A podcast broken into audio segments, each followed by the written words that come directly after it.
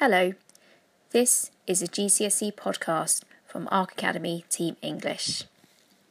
GCSE Language Paper Question 1. This question is divided into two parts, question 1a and 1b. In question 1a, the examiner is assessing you on your ability to retrieve information from a text.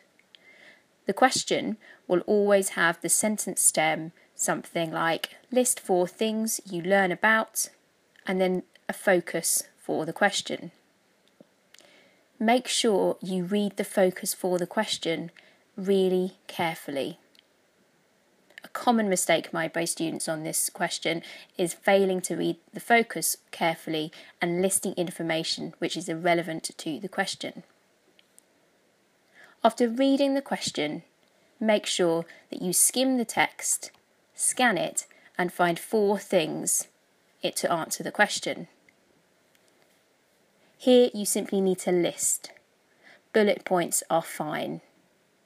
This question 1a is worth four marks. This means you should be completing this question quickly, about six minutes maximum. On question 1b, the examiner is also assessing you on your ability to retrieve information from the text. Here, they also want you to support your ideas with quotations and show that you are able to make inferences from the text. The question will always start with a sentence starter, something along the lines of, What do you understand about? and then a focus for the question.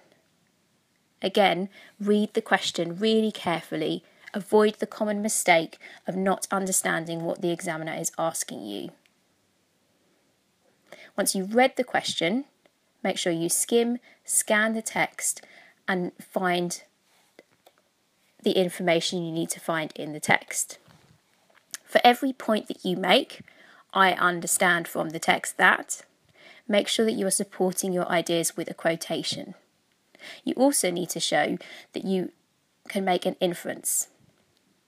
So, you will be likely to be making statements such as, I understand from the text that, for example, the text says, this shows or this suggests that. This question is worth four marks. So again, you want to be completing this question in a really quick time, about six minutes maximum. In total, question 1A and 1B should be taking you about 12 minutes maximum. Make sure you complete this question quickly so that you have maximum time available for later questions which are worth far more marks in the paper.